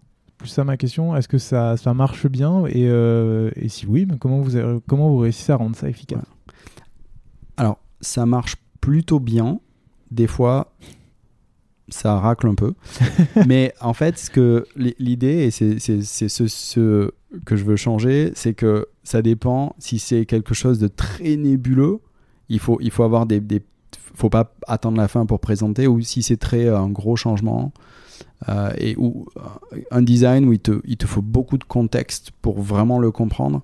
Là, c'est pas, pas vraiment bien euh, Mm. d'attendre la fin et de et d'avoir le feedback un peu comme ça sans le contexte. Euh, par contre, si c'est des choses relativement, euh, tiens, on change la couleur d'un truc ou autre, là, ça va. Donc en fait, je pense que le- il faut adapter le process à la, profondeur du, de la tâche. Ok. Et dans toute cette réflexion, dans toute cette, euh, je, vois bien toute la partie donc euh, travailler entre vous, euh, communiquer dans la boîte. Est-ce que euh, sur des, bah, sur ce produit-là qui va être pas mal utilisé, vous avez des, des retours utilisateurs, vous allez voir du monde pour essayer de comprendre comment utiliser l'application, comment ça marche? Ouais. Bah, historiquement, euh, les deux cofondateurs, Matt et Elliot, ils faisaient euh, énormément de user testing dans la rue ou à McDo. euh, voilà, pour le tout début. Et aujourd'hui, ben, on, a, on a la chance d'avoir beaucoup d'utilisateurs dans le monde. Donc, on a des signaux très très rapides quand on regarde les datas. Donc, on, Ah, on fait énormément de, de A/B tests. Euh, et puis après, on a une communauté. Donc, on a le retour de la communauté, on a le retour des A/B tests, euh, on a plein de choses. Ouais. Ça c'est cool. C'est hyper bien parce qu'en 48 heures, tu peux avoir euh, des datas ultra, ultra quali. Trop bien. Et il y a une question que je voulais te poser là-dessus. Alors, moi, j'ai travaillé plus dans le secteur médical avec de l'intelligence artificielle où euh, l'IA dictait un petit peu ce qu'on pouvait faire dans le produit. C'est-à-dire que euh, t'as beau avoir. On faisait de l'analyse cardiaque, tu peux dire je veux trouver ce truc-là. Si l'IA te permet pas de le faire, bah tu le fais pas. Alors que si euh, euh, l'équipe de recherche te dit on a ça, maintenant il faut l'interpréter dans le produit, c'était très l'IA qui pouvait amener la réflexion produit. Est-ce que comment vous, travaillez en tant que designer là-dessus? Est-ce que c'est euh, vous avez des retours et vous vous dites ok il va falloir aller voir à la recherche pour faire ça? Est-ce que c'est la recherche qui vous dit non on arrive à faire ça? Comment c'est comment s'imbriquent ces deux équipes entre elles pour réussir à sublimer l'intelligence artificielle pour en faire un produit efficace et, facile Ouais. Bah déjà, on a notre propre équipe ML euh, qui est extraordinaire. Donc euh, voilà, et, on, et ils sont aussi euh, présents sur Slack que les autres ou dans tous les all hands et tout ça. Donc on sait extrêmement précisément ce qui se fait, ce qui la recherche, où, on coordonne un petit peu ce sur quoi ils travaillent. Donc on a un certain nombre de features qu'on a rêvé Mhm. et puis on voit là où ils en sont euh, pour le faire, le, le- le rendre une réalité. Et donc du coup, en fait, on, on travaille ouais, énormément en partenariat. Euh, parce que dès qu'il y a une tech qui est prête, euh, on, peut, on peut la mettre dans le produit, on peut commencer à imaginer ok, comment ça va se matérialiser dans le produit et tout ça. Il y a, il y a quelques mois, il y a six mois, je crois, on a, on a, on a sorti la capacité de, de générer un background autour d'un d'un cutout. Et du coup, c'était enfin, c'était extraordinaire. Et tu as le retour. euh, donc, vraiment, au bout mon- un- jour, on avait Ah, tiens, on peut faire ça. Donc, OK, comment on le met dans le produit? Il y a plein de questions UX parce que du coup, bah, tu as une latence de, je sais pas, de, à l'époque, une, une à cinq secondes. Ouais. Ce qui est hyper long pour un utilisateur qui est habitué à avoir tout instantané. Donc, tu as plein de questions UX. Qu'est-ce qu'on fait pendant 5 secondes? Comment on signifie euh, qu'il se passe un truc? Et du coup, euh, ouais, du coup, c'est vraiment un partenariat assez proche avec l'équipe ML. Et là, on a, on a aussi un head of product qui aide à, à- à- enfin, qui est dans le mix et donc qui aide avec tout ça. Et, euh, et ce qui est bien, c'est que là, on commence vraiment à avoir plus un- un- une pensée produit sur quoi faire en AI. D'accord. Donc on n'est pas juste, tiens, il y a un nouveau white paper euh, AI qui est sorti. Là, on commence vraiment à réfléchir, ok, qu'est-ce qu'on pourrait rêver euh, de, de la partie AI et comment ça se matérialise. ouais. Ok, donc plus à partir du besoin utilisateur et à dire on peut aller. Ouais. Comme on parle de l'intelligence artificielle, je suis désolé, la question va être très, euh, très rentre dedans, mais euh, c'est finalement Photoroom aujourd'hui, ça remplace plus ou moins le travail d'un graphiste. Ouais. Euh, je voulais un peu savoir toi quel était ton point de vue dessus et euh, vu que tu es de l'intérieur et en même temps avec tout ce qui est en train d'arriver, euh, je pense à l'IA bah, de Photoshop qui permet de générer des images toutes seules et euh, tous les mid-journées, etc. Comment tu vois ensuite toi ton métier de product designer évoluer à- grâce ou à cause de l'IA Ouais. Bah, déjà, c'est comme d'autres domaines avant. c'est ça, ça, ça remplace des tâches ultra pénibles, genre détourer un objet, euh, Ouais. jamais plus. Moi, j'ai euh, j'ai fait un stage quand j'étais tout jeune. J'ai fait un stage euh, où j'ai passé mon été à détourer des trucs, et notamment des, des vélos avec les, les rayons des Oh. roues de vélo. Ah, Et, euh, et j'ai passé, euh, j'ai passé deux mois horribles à faire que ça et j'ai pas fait une seule fois une compo. Et donc voilà, ça te permet de faire des choses comme ça. Et après, en termes de générer des images, je le prends encore comme au jour d'aujourd'hui, c'est vraiment plus inspiration, euh, des choses comme ça. Euh, je pense que ça ne remplace pas un shooting. Euh, si tu as une idée très très très précise de ce que tu veux pour vendre un produit X, euh, enfin je pense dans le luxe et tout ça, tu fais quand même encore un shooting. Ce que ça te permet de faire, c'est vraiment faire une, une, un une très bon résultat vite euh, qui te permet d'informer. Donc ça remplacera pas le travail des designers, euh, Mhm. tout ça. Ça sera les 80% du taf et Exactement. Et donc ça, c'est pour graphic designer. Et pour UI designer, je pense qu'on est très loin. je pense que AI, euh, je suis curieux de voir ce que Figma va faire avec Ouais. AI dans les mois à venir, mais euh, j'ai pas encore vu un, un produit crédible. Parce qu'il y a tellement de. Ben, c'est mon expérience dans le design system, il y a tellement de, de, de, de choses euh, qui se mêlent à tout ça que je, ouais, je, pense- je suis assez optimiste. Je pense Ouais, que. AI va, va, va faire ça. Quoi. Ouais, je, je suis assez d'accord avec toi. Je me suis toujours dit que ça serait un, un bon moyen, mais il faut savoir ce que tu veux faire en fait. Ça, ça solutionnera pas un problème que la machine ne connaît pas. Exactement. Et ça va être euh, un sacré taf. Mais oui, moi aussi j'ai hâte de voir ce que va sortir Figma, euh, parce que j'ai testé ce que faisait Framer. Je sais pas si tu l'as fait, mais j'étais pas très très convaincu. Ah, j'ai pas testé euh, les capacités AI de Framer non, encore. D'accord, bah, peut-être je vais pas. Euh, Mais c'est pas facile. Dès, dès qu'il y a du layout, euh, en fait, le, le, le- le layout, c'est la chose dont peu de designers parlent en termes d'implémentation, qui est tellement compliqué, Mm. d'une plateforme à l'autre, de tous les détails qui vont dedans et tout ça. Et euh, même que Figma fait pas bien d'ailleurs. et euh, et, et, je pense que dès qu'il y a une histoire de layout, AI a un peu de problème parce que c'est, ça devient un peu velu quoi. on, on a encore de beaux jours devant nous pour l'instant. Pour, pour le moment, on a au moins deux ans devant nous, je pense. Ouais, ça va vite, hein tu, Pour revenir un peu sur to- ton équipe et toi, ce que tu fais, tu as parlé un peu du, du brand design, de tout ce qui est marketing et tout ça. Au- Aujourd'hui, ça, comment vous travaillez dessus? Comment ça se situe? Est-ce que c'est euh, euh, vous travaillez sur une nouvelle feature et après c'est vous qui allez implémenter un peu les vidéos de présentation, de comment ça va être fait, tout ça? Avec qui vous travaillez? Est-ce qu'il y a des- une équipe marketing avec qui vous, vous Ouais. bossez? Enfin, comment ça se- Alors en fait, on a déjà tout. euh, on a déjà une équipe de mar- marketing euh, en interne. On a déjà euh, une équipe vidéo. Mhm. Donc en fait, nous, on se focalise beaucoup sur le design du produit. D'accord. Et, mais c'est ce que cette- ce brand designer va pouvoir faire.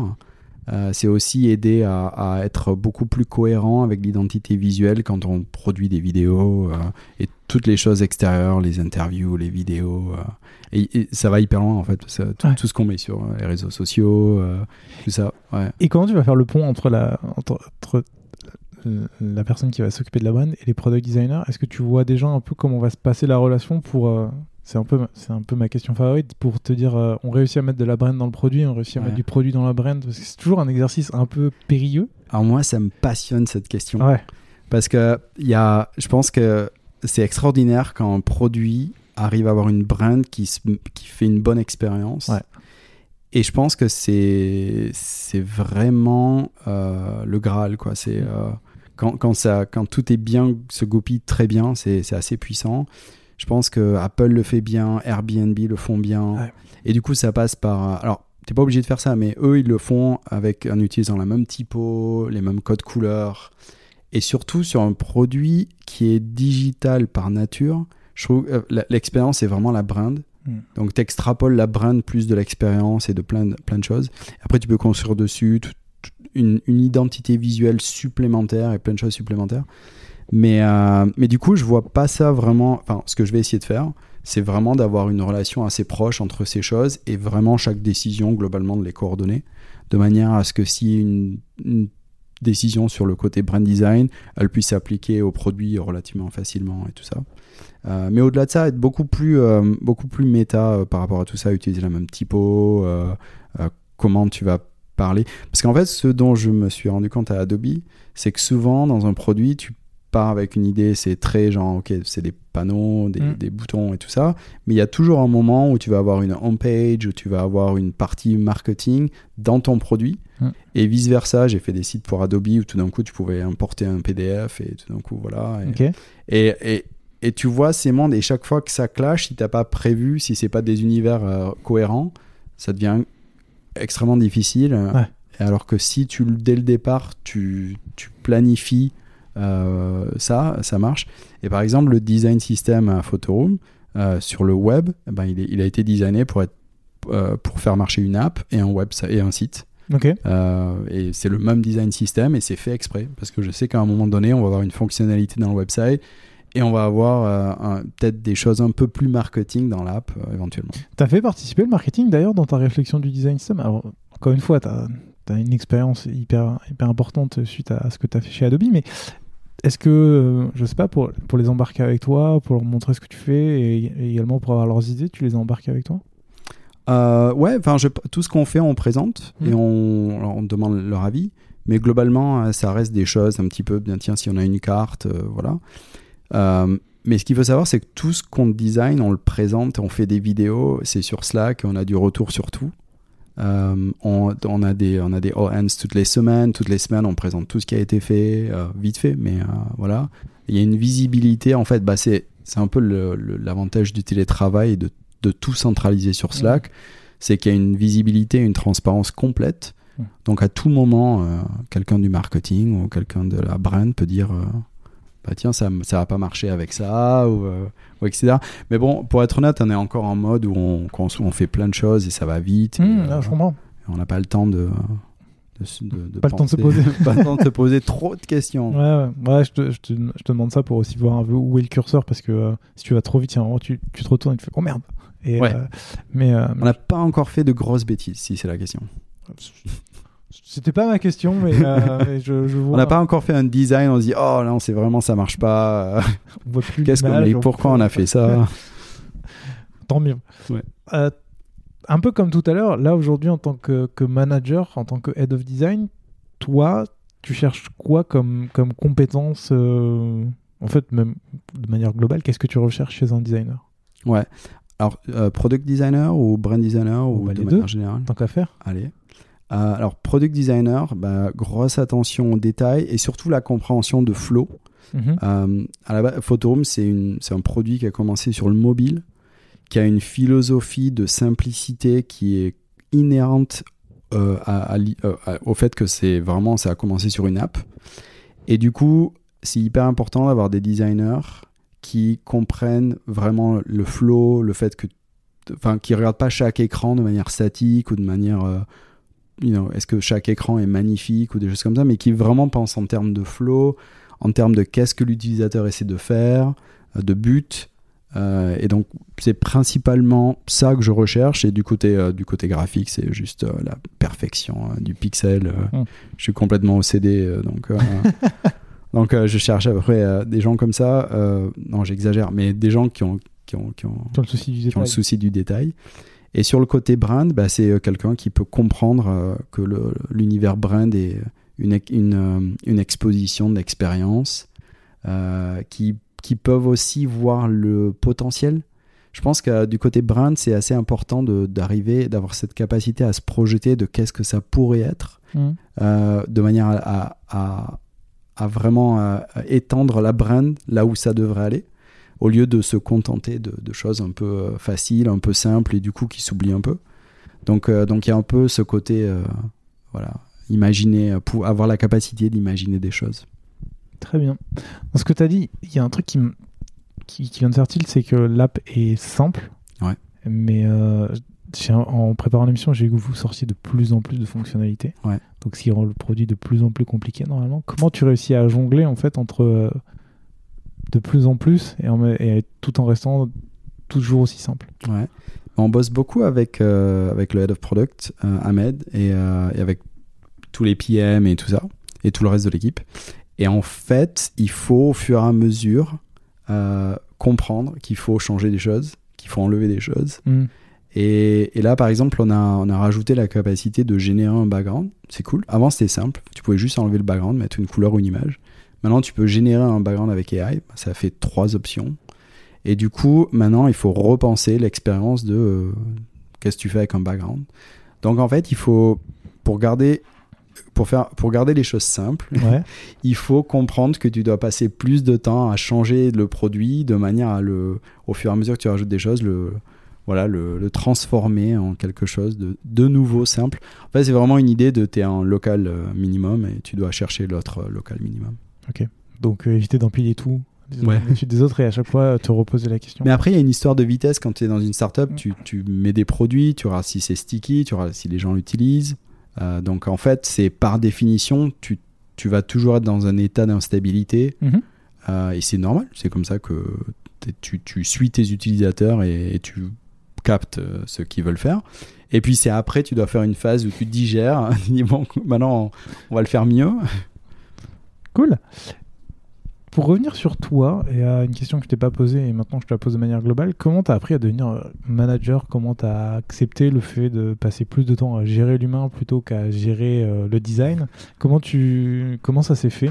Parce que j'ai l'impression que ça s'est fait, ça s'est fait plutôt naturellement quand on en parle là. Ouais. Pour moi, alors je sais qu'il y a beaucoup de, de IC, de, de designers pour, pour nous, euh, qui ont, qui ont, qui aiment pas ça Mhm. ou qui ont peur de passer euh, d'abord au départ, qui ont peur de passer manager. Après, ça peut ne pas leur plaire et tout. C'est complètement normal. Moi, ça m'a plu. En fait, j'aime bien le côté humain. J'ad- J'adore euh, faire du mentoring Et j'adore essayer de pousser les gens à faire un truc peut-être qu'ils s'autoriseraient pas à faire ou euh, voilà. Et, euh, et en fait pour moi ça s'est fait assez naturellement parce que euh, bah, j'avais une équipe de deux au départ, donc bah, voilà, et j'étais dans un domaine que je connaissais plutôt bien. J'avais été dev, j'étais designer, j'avais la double casquette depuis 15 ans. Euh, Maintenant tu fais un design system, bah ouais, je crois que ça va aller. Donc j'étais en confiance avec une petite équipe, donc c'était très euh, très progressif et, euh, et c'était très très bien de, de- comme ça de grandir, voilà, d'arriver jusqu'à 7. Enfin, j'avais 7 designers, mais je gérais aussi un peu les, les ingés, donc plus que ça. Donc du coup, euh, euh, voilà, arriver jusqu'à un grand nombre. Ce qui est important parce qu'en fait, quand tu as un petit nombre, euh, tu peux c'est encore facile entre guillemets de gérer chaque personne. euh, voilà, tu es assez Ouais. proche des gens. Plus le nombre grandit, plus tu dois euh, t'organiser et, et structurer de manière différente. Plus tu as de recul. Euh, mais non, pour moi, ça s'est fait assez naturellement. Et encore une fois, je crois que j'aime. Enfin, honnêtement, j'aime bien ça. euh, malgré le fait que j'aime bien encore passer, euh, si possible, 25% ou plus euh, dans- les mains dedans. Quoi. Ouais, tu, passes- tu passes encore du temps à designer là, chez Photoroom Ouais, là, je, ouais, on est, on est trop petit. Ouais. Je- Au jour d'aujourd'hui, je design. Mais, mais, mais de moins en moins. Et je pense que il faut que je fasse attention aussi parce que je peux être probablement plus utile euh, en coordonnant qu'en designant. Donc, euh, mais là, c'est- comme pour toute chose, c'est qu'il faut, il faut vraiment suivre le flow de la compagnie. Ouais. Et du coup, euh, Oui, tu dois. le pro, ouais, voilà, Comme le produit constamment adapté. Et, exactement. Et ce qui me permet de te poser une dernière question, c'est euh, du coup pour ton équipe et pour toi, c'est quoi la suite? Comment tu vois l'évolution en dehors d'une sixième personne qui pourrait arriver au moment où l'épisode sortira? C'est quoi la, je sais pas, à six mois, un an Comment tu te vois, comment tu vois ton équipe évoluer et, et la suite? Bah, je pense qu'en fait, euh, bah, déjà, euh, on va investir dans le brand design Mm. euh, plus avec cette nouvelle personne. Et puis, on va voir si on faut une autre personne. Euh, et puis, en fait, euh, on, va, on va commencer à coordonner plus le- la création de contenu, euh, qui est aussi un truc qu'on fait pas encore aujourd'hui parce qu'on a dû focuser sur le produit. Donc, en termes de produit, probablement, je te donne les grandes lignes Mm. et tout peut changer. Bah oui, c'est ce que. je- mais je pense qu'on va, on va essayer de, de commencer à se focaliser un peu avec un designer un peu plus attitré à chaque, à chaque plateforme et à chaque produit. Et avec probablement une, une autre personne qui fera du contenu, euh, donc production designer, de manière à ce qu'on puisse coordonner vraiment euh, une, une identité visuelle qui est, qui est bonne et, euh, et qui, qui est vraiment sur toutes les, toutes les surfaces. Quoi. Chouette. J'ai hâte de voir ça. Je te remercie. Tu, du coup, tu l'as dit tout à l'heure, tu as une vingtaine d'années dans, dans le milieu, donc on n'a peut-être pas tout, on n'a peut-être pas discuté tout. Donc je voulais te demander si tu avais un sujet que tu aurais voulu qu'on aborde, qu'on n'a pas abordé, ou une question que tu aurais voulu que je te pose que je ne t'ai pas posée. Euh, alors, moi, j'aurais, j'ai- j'aurais bien voulu la question de- du futur du design system. Euh, je sais pas si tu as une opinion, mais euh, et, et je, je préface ma question en disant que j'ai l'impression qu'on est, on est un peu, euh, au jour d'aujourd'hui, a Figma, qui est le, de fa- le design tool de facto Mm. d'un design system, mais il y a des limitations.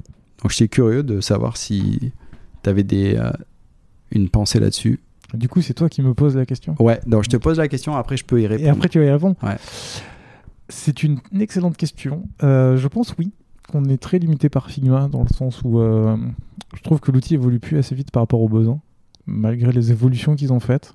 Et je- Ouais, non, j'allais te demander des détails là-dessus. Bah, par exemple, les tokens euh, qui, qui sont là depuis un petit bout de temps, par exemple. Moi, je sais que euh, quand je suis arrivé dans ma boîte, c'est surtout les devs qui ont poussé ce sujet-là Mhm. et euh, à trouver une implémentation pour qu'on puisse discuter de la même façon euh, et que ça soit facilement accessible dans le produit. Heureusement, Figma a fini par le mettre, mais pas totalement. Mais je trouve que c'est ça limite dans le sens où ça omet deux ponts du, du job, qui est la partie dev, même si je sais qu'ils ont commencé à bosser là-dessus, mais je trouve que c'est c'est pas encore assez, et le contenu. Parce que moi j'ai la chance de Mhm. travailler avec une, une content designer, coucou Mathilde, euh, et je trouve que Figma omet complètement ce truc-là. Et qui fait que, moi je trouve qu'un design system, Ouais. enfin j'a- j'adore dire ça, mais que s'il n'y a pas de couleur et tout ça, on s'en fout tant qu'il y a du texte. Tant que tu peux faire véhiculer, tant que tu peux véhiculer une idée, ça peut marcher. Et euh, là, on a, on a vraiment poussé le truc à fond. avec un illustration system. Mhm. On a eu euh, Fanny, une designer qui, bah, qui est passée dans le podcast et euh, qui a bossé pour nous chez Malo, qui a euh, créé un système d'illustration Ouais. où tu peux tout fusionner, tout combiner et tout. et en fait, on a poussé le Figma tellement loin qu'en fait, aujourd'hui, quand tu ouvres le fichier, il est en PLS, le changement des couleurs, ça marche plus du tout. Et on est, on est à ce niveau-là où on se dit, merde, ça marche pas, et il n'y a aucun outil qui le fait. Ouais. Et je sais pas trop vers quoi ça va évoluer, mais tu vois, sur certains points, genre euh, les illustrations, je- l'IA, euh, je pense que l'IA un jour va nous sauver. Euh, euh, je sais que Google a fait ça, par exemple. Tu peux, euh, tu peux mettre euh, un set d'illustrations et dire, euh, bah voilà, ça ressemble à ça, moi je veux ça, et ils te sortent des illus en fonction de ce que tu veux. Et je Ouais. pense que ça, ça va être un truc qui fait que, désolé les illustrateurs, mais il y aura bientôt plus de taf là-dessus, ou en tout cas, tu devras chercher l'idée, Ouais. chercher le style, Ouais. créer le style, mais après c'est la machine qui va faire le reste. Ouais.